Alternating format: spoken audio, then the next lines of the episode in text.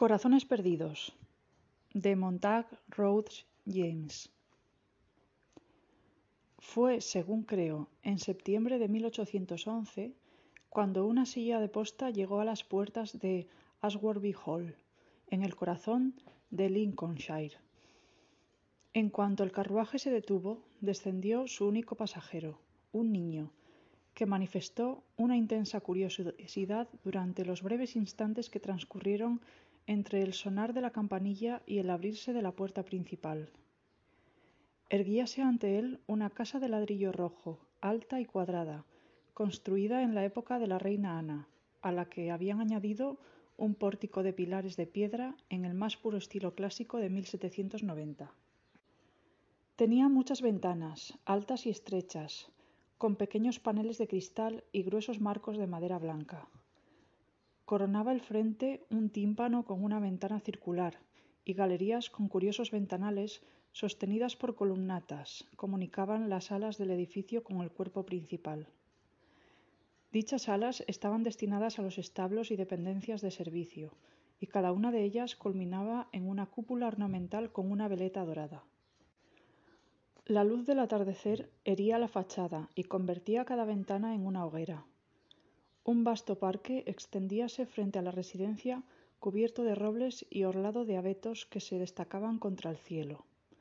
A lo lejos, los árboles casi ocultaban el capitel de una iglesia, en cuya veleta dorada reverberaba la luz del sol y cuyo reloj daba las seis, mientras el viento difundía el dulce tañido de las campanas.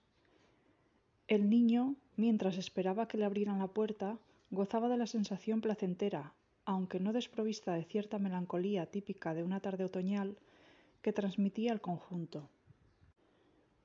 La silla de posta lo había traído desde Warwickshire, donde hacía unos seis meses había quedado huérfano para que se estableciera en Ashworby gracias a la generosa invitación de su anciano primo, Mr. Abney. Nadie esperaba esta invitación, puesto que cuantos conocían a Mr. Abney lo consideraban algo así como un austero eremita, en cuya metódica vida la llegada de un niño introduciría un elemento nuevo y al parecer incongruente. Nadie en realidad sabía mucho sobre las ocupaciones o el carácter de Mr. Abney. Alguien había escuchado un comentario del profesor de griego de Cambridge, según el cual nadie poseía mayor información sobre las creencias religiosas de los últimos paganos que el propietario de Ashworby. Su biblioteca, por cierto, congregaba cuanto volumen existente entonces hubiera sobre los misterios, los poemas órficos, el culto de Mitra y los neoplatónicos. En el hall, embaldosado en mármol, se levantaba una delicada escultura de Mitra matando a un toro, importada del Levante a elevado precio. Mr. Abney había enviado una descripción de la misma al Gentleman's Magazine y había escrito una serie de interesantes artículos sobre las supersticiones de los romanos del Bajo Imperio para el Critical Museum. Juzgábaselo, en fin, un hombre consagrado a sus libros, y más sorprendía a sus vecinos el que hubiera sabido algo sobre su primo huérfano, Stephen Elliot, que su oferta de alojarlo en Ashworby Hall. Pero al margen de lo que esperaban sus vecinos, lo cierto es que Mr. Abney, el alto, delgado, austero Mr. Abney parecía dispuesto a ofrecer a su joven primo una amable recepción. En cuanto se abrió la puerta principal, el anfitrión se apresuró a abandonar su estudio, frotándose las manos con deleite. ¿Cómo estás, muchacho? ¿Cómo estás? ¿Qué edad tienes? dijo. Espero que el viaje no te haya cansado tanto como para hacerte perder el apetito. No, gracias, señor, respondió el joven Elliot. Estoy muy bien. Eres un buen muchacho, dijo Mr. Abney. ¿Y cuántos años tienes? Parecía un poco raro, en verdad, que repitiera dos veces la misma pregunta en los primeros dos minutos del encuentro. Pronto cumpliré los doce años, señor, dijo Stephen. ¿Y cuándo es tu cumpleaños, querido? El once de septiembre, ¿verdad? Muy bien, muy bien. ¿Dentro de casi un año, entonces? Me gusta. Bueno, me gusta asentar esos datos en mi libro ¿Seguro que doce años? ¿Seguro? Sí, señor, completamente seguro. Bueno, bueno. Llévelo a la habitación de Mrs. Bunch Parks y que tome su té, su cena, lo que sea. Sí, señor, asintió el grave Mr. Parks y condujo a Stephen a un sector más subalterno de la casa. Mrs. Bunch era la persona más cálida y humana que Stephen había conocido hasta entonces en Ashworby. Lo hizo sentir como en su casa. Al cuarto de hora ya eran grandes amigos y continuaron siéndolo siempre. Mrs. Bunch había nacido en las inmediaciones unos 55 años antes de la llegada de Stephen y hacía unos 20 años que vivía en la casa. Por lo tanto, si alguien podía estar al tanto de cuanto sucedía en la residencia o en el distrito, ese alguien era ella, que de ningún modo se negaba a transmitir su información. Había, por cierto, cantidad de cosas sobre Ashworby Hall y sus parques que Stephen, de carácter aventurero e inquisitivo, deseaba que le explicaran. ¿Quién construyó el templo que está al final de la avenida de Laureles? ¿Quién era el anciano cuyo retrato cuelga sobre la escalera, sentado ante una mesa y apoyando la mano en una calavera? Tales preguntas y otras similares hallaban minuciosa aclaración gracias a la prodigiosa capacidad de Mrs. Bunch. Las había, no obstante, que encontraban respuestas menos satisfactorias. Una tarde de noviembre, Stephen estaba sentado junto al fuego en la habitación del ama de llaves y reflexionaba sobre cuanto le rodeaba. ¿Mr. Abney es un hombre bueno? ¿Irá al paraíso? preguntó de pronto, con esa peculiar confianza que los niños depositan en sus mayores para que solucionen ciertos problemas cuyo arbitrio se supone incumbe a otros tribunales. Si es bueno, que Dios le bendiga, exclamó Mrs. Bunch. El señor es la mejor persona que conozco. ¿Nunca le hablé del pequeño que recogió en la calle, como quien dice, hace siete años? ¿Ni de la niña dos años después de que yo entrara a su servicio? No, cuénteme, por favor, Mrs. Bunch, y ahora mismo. Bueno, repuso Mrs. Bunch, de la pequeña no me acuerdo mucho. Sé que el señor la trajo consigo al volver de uno de sus paseos y le ordenó a Mrs. Ellis, que por aquel entonces era el ama de llaves, que le diese todo lo que necesitara. La pobrecita no tenía a nadie en el mundo, así me lo dijo ella misma, y vivió aquí unas tres semanas. Luego, a lo mejor porque tenía en las venas algo de sangre gitana, o vaya uno a saber por qué, Desapareció una mañana antes de que nos despertáramos y desde entonces nadie encontró el menor rastro de ella.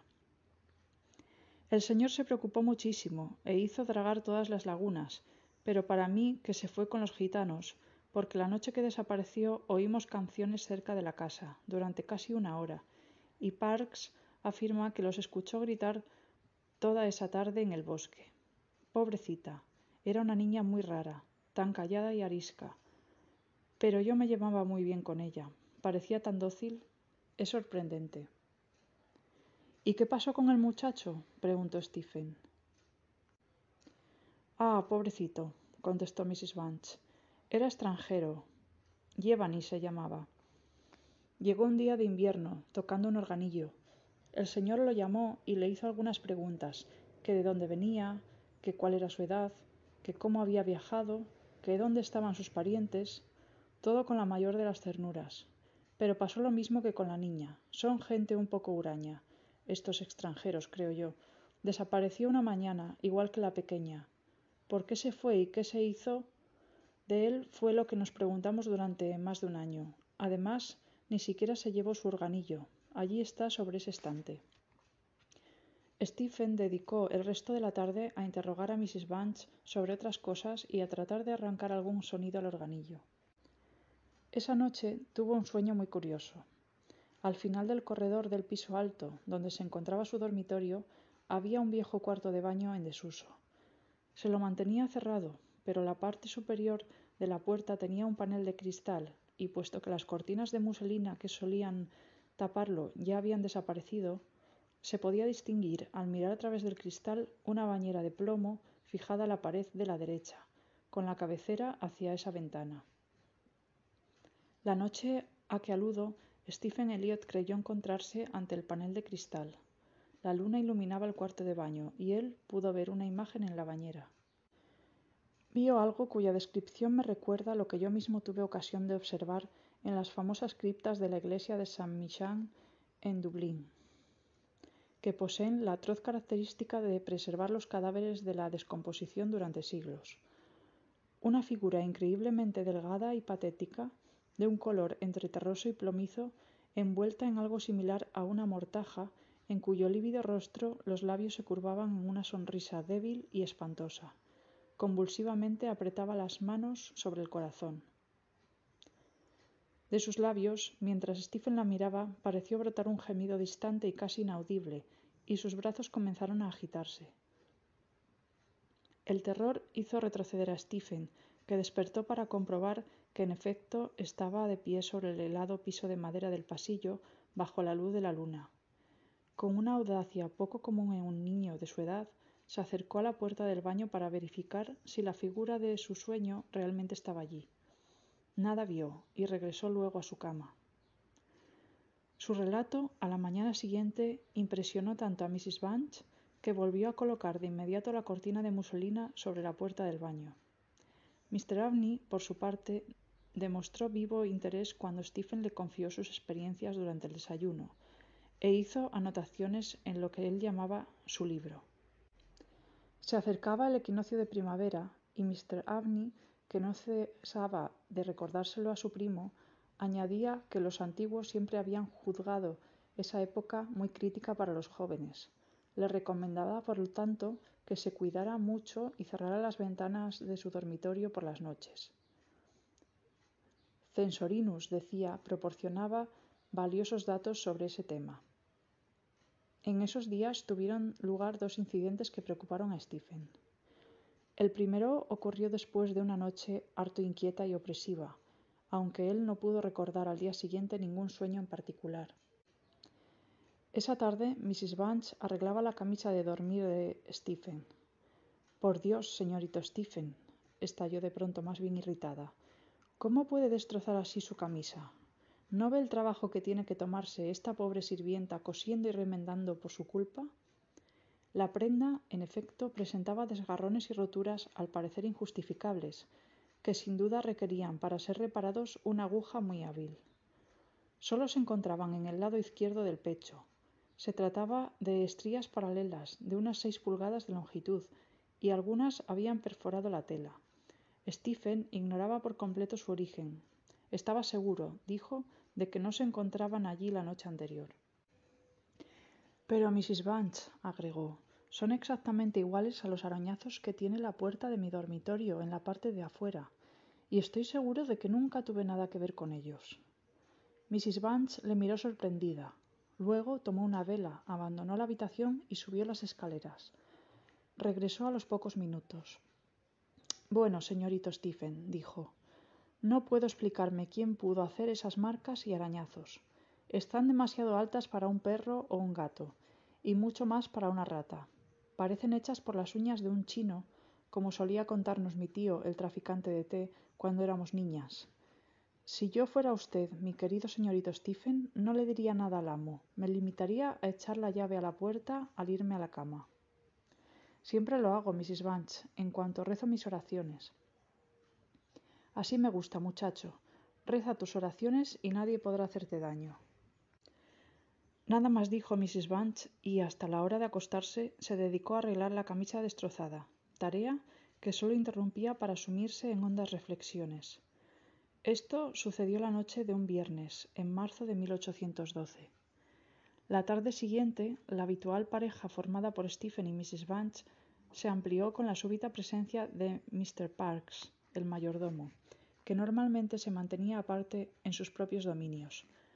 No vio a Stephen, demostraba desconcierto y fue más locuaz que de costumbre. El amo debería subirse su propio vino si quiere tomarlo por la noche, fue lo primero que dijo. No pienso hacerlo más que a la luz del día, Mr. Mrs. Bunch. No sé qué sucede. Quizás sean ratas o el viento que se filtra en la bodega, pero yo ya no soy joven y no puedo soportarlo como antes. Bueno, Mr. Parks, usted sabe que es muy sorprendente que haya ratas aquí nada menos, en Ashworby. No lo niego, Mrs. Bunch, y para serle franco, varias veces escuché a los hombres del astillero contar historias sobre una rata que podía hablar. Nunca las creí antes, pero esta noche, si me hubiese rebajado a apoyar la oreja sobre la puerta de la celda más distante, Estoy seguro de que habría oído lo que decían. Oh, Mr. Parker, ¿qué son esas fantasías? Nada menos que ratas, y conversando en nuestra bodega. Está bien, Mrs. Bunch, no quiero discutir con usted, pero igual le diré que si usted se decide a ir hasta la celda más distante y a apoyar la oreja sobre la puerta, comprobará que tengo razón. Pero qué tonterías, Mr. Parks. Y para colmo las dice delante de un chico. ¿No ve que va a asustar tanto al señorito Stephen que le va a enloquecer? ¿Qué? ¿El señorito Stephen? exclamó Parks, que de pronto reparó en la presencia del niño. El señorito Stephen sabe muy bien cuándo bromeo con usted, Mrs. Bunch. En efecto, el señorito Stephen lo sabía demasiado bien como para creer que Mr. Parks hubiese tenido intenciones de gastar una broma. Se sentía interesado, no muy placenteramente, en el asunto, pero en vano interrogó al mayordomo para que le detallara sus experiencias en la bodega. Así llegamos al 24 de marzo de 1812. Fue un día de extrañas experiencias para Stephen un día ventoso y turbulento que colmaba la casa y los parques con una vaga impresión de desasosiego. Mientras, desde el seto contemplaba el parque. Le pareció que un infatigable cortejo de seres invisibles se deslizaba junto a él, arrastrados por el viento hacia un paraje desconocido, debatiéndose en vano por aferrarse a algo que impidiera su vuelo y los reintegrara al mundo de los vivos, del que habían formado parte. Después del almuerzo, Mr. Abney le dijo Stephen, hijo mío, ¿podrás arreglártelas para venir esta noche a mi estudio alrededor de las once? Hasta entonces estaré ocupado y quisiera mostrarte algo relacionado con tu futuro, algo que es muy importante que conozcas. No debes mencionarle nada a Mrs. Bunch ni a ninguna persona de la casa, y será mejor que te retires a tu cuarto a la hora de costumbre. Una nueva emoción se agregaba a la vida de Stephen. Estar levantado hasta las once, oportunidad que él de ningún modo dejaría escapar. Esta noche, al subir las escaleras, miró por la puerta de la biblioteca y vio un brasero, que según recordaba siempre estaba en un rincón de la habitación, colocado junto al fuego. Había sobre la mesa un copón de plata, lleno de vino, y cerca de él unas hojas escritas. Mr. Abney arrojaba en el brasero incienso que extraía de una caja de plata, redonda, y no pareció notar la presencia de Stephen. El viento se había calmado. Era una apacible noche de plenilunio. Alrededor de las diez, Stephen miraba por la ventana abierta de su dormitorio. Pese a la serenidad de la noche, los enigmáticos pobladores de esos bosques distantes, bañados por la luna, aún no se habían sosegado. De vez en cuando, extraños chillidos, como de criaturas errantes y desesperadas, perforaban la atmósfera circundante. Tal vez fueran los gritos de lechuzas o aves acuáticas, aunque no guardaban semejanza con ningún sonido. ¿Acaso se acercaban? Pronto resonaron en la orilla más próxima a la laguna, y pocos minutos después parecían conmover los arbustos. Luego cesaron, pero cuando Stephen iba a cerrar la ventana y proseguir la lectura de Robinson Crusoe, vio de pronto en el sendero de grava que se extendía entre la casa y los parques dos figuras, al parecer un muchacho y una niña. Permanecían juntos, con los ojos elevados hacia las ventanas. Algo en el aspecto de la niña le recordó irresistiblemente su sueño de la figura en el baño. El muchacho le inspiraba un profundo terror.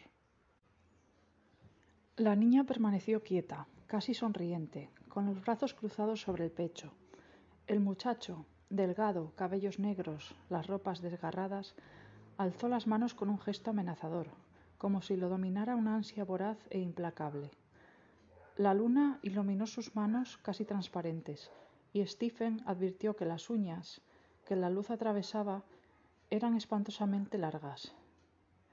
Al elevar los brazos puso al descubierto un espectáculo terrorífico. Mostró una negra y profunda herida que le partía al costado izquierdo del pecho, y Stephen percibió en su cerebro más que en sus oídos, uno de esos ávidos y desolados alaridos que durante el atardecer habían resonado en los bosques de Ashworby. La terrible pareja se deslizó de inmediato sobre la grava suave y silenciosamente, mientras él la observaba. Presa de un indecible terror, decidió tomar la vela y descender hasta el estudio de Mr. Abney, pues ya casi era la hora acordada para el encuentro. El estudio o biblioteca comunicaba con el hall de entrada, y Stephen, urgido por el temor, no tardó en llegar.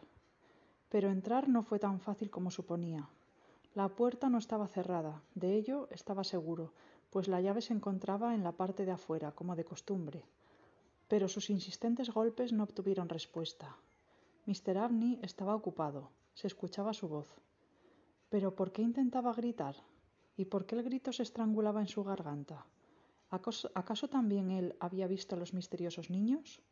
Prevaleció al fin un profundo silencio, y la puerta cedió ante los frenéticos y aterrados golpes de Stephen. Sobre el escritorio de Mr. Abney se hallaron ciertos papeles gracias a los cuales Stephen Elliot pudo aclarar, cuando tuvo edad suficiente para entenderlos, todo lo ocurrido. Transcribo los párrafos más importantes. Los antiguos, acerca de cuya sabiduría en estos asuntos tengo suficiente experiencia como para confiar plenamente en sus afirmaciones, creían con firmeza que mediante la realización de ciertas operaciones, de naturaleza harto bestial desde el punto de vista de nosotros los hombres modernos, se puede alcanzar una extraordinaria expansión de las facultades del espíritu. Por ejemplo, Mediante la absorción de las personalidades de cierto número de semejantes, un individuo puede obtener un ascendiente total sobre aquellas categorías de seres espirituales que dominan las fuerzas primordiales del universo. Regístrase que Simón el mago era capaz de volar, de volverse invisible o de asumir la forma que escogiera, gracias a la mediación del alma de un muchacho al cual, para apelar a la injuriosa expresión adoptada por el autor de las Clementine Recognitions, él había asesinado. Además, los escritos de Hermes Trismegisto explican con minucioso detalle que los mismos felices resultados pueden obtenerse mediante la absorción de, de, los corazones de por lo menos tres seres humanos, todos ellos menores de 21 años. Dediqué la mayor parte de los últimos veinte años a comprobar la veracidad de esta fórmula. Elegí como corporabilia de mis experimentos a personas que pudiesen desaparecer sin que su ausencia llamara la atención. Di el primer paso eliminando a una tal Phoebe Stanley, una niña de origen gitano, el 24 de marzo de 1792. El siguiente, suprimiendo a un muchacho vagabundo, un italiano llamado Giovanni Paoli, la noche del 23 de marzo de 1805. La última víctima, para recurrir a un vocablo que repugna en alto grado a mis sentimientos, será mi primo, Stephen Elliot, hoy 24 de marzo de 1812. La mejor forma de conseguir una absorción adecuada es extraer el corazón del sujeto aún con vida reducirlo a cenizas y mezclar dichas cenizas con cerca de una pinta de vino rojo, preferiblemente oporto. Será conveniente ocultar muy bien los restos de por lo menos los dos primeros sujetos. Un cuarto de baño en desuso o una bodega se prestan perfectamente para tal propósito. ¿Acaso se experimenten ciertas molestias, suscitadas por la parte psíquica de dichos sujetos, a la que el habla popular dignifica con el nombre de fantasmas. Pero el hombre de temperamento filosófico, el único adecuado para llevar a cabo el experimento, dará escasa importancia a los débiles esfuerzos que esas criaturas hagan por vengarse. Contemplo con viva satisfacción la existencia libre y prolongada que el experimento de tener éxito ha de conferirme. No sólo me colocará más allá de la así llamada justicia de los hombres, sino que eliminará casi por completo hasta la perspectiva de la muerte misma. Encontraron a Mr. Abney en su silla, con la cabeza hacia atrás y una expresión de furia, miedo e intolerable dolor pintada en el rostro. Un profundo tajo le laceraba el pecho, dejando el corazón al descubierto. No había sangre en sus manos, y el largo cuchillo que yacía sobre la mesa estaba perfectamente limpio. ¿Acaso un gato montés enfurecido había causado las heridas? La ventana del estudio estaba abierta, y en opinión del funcionario judicial, Mr. Abney habría hallado la muerte por obra de algún animal salvaje. Pero el examen de los papeles que acabo de citar condujo a Stephen a una conclusión harto diversa.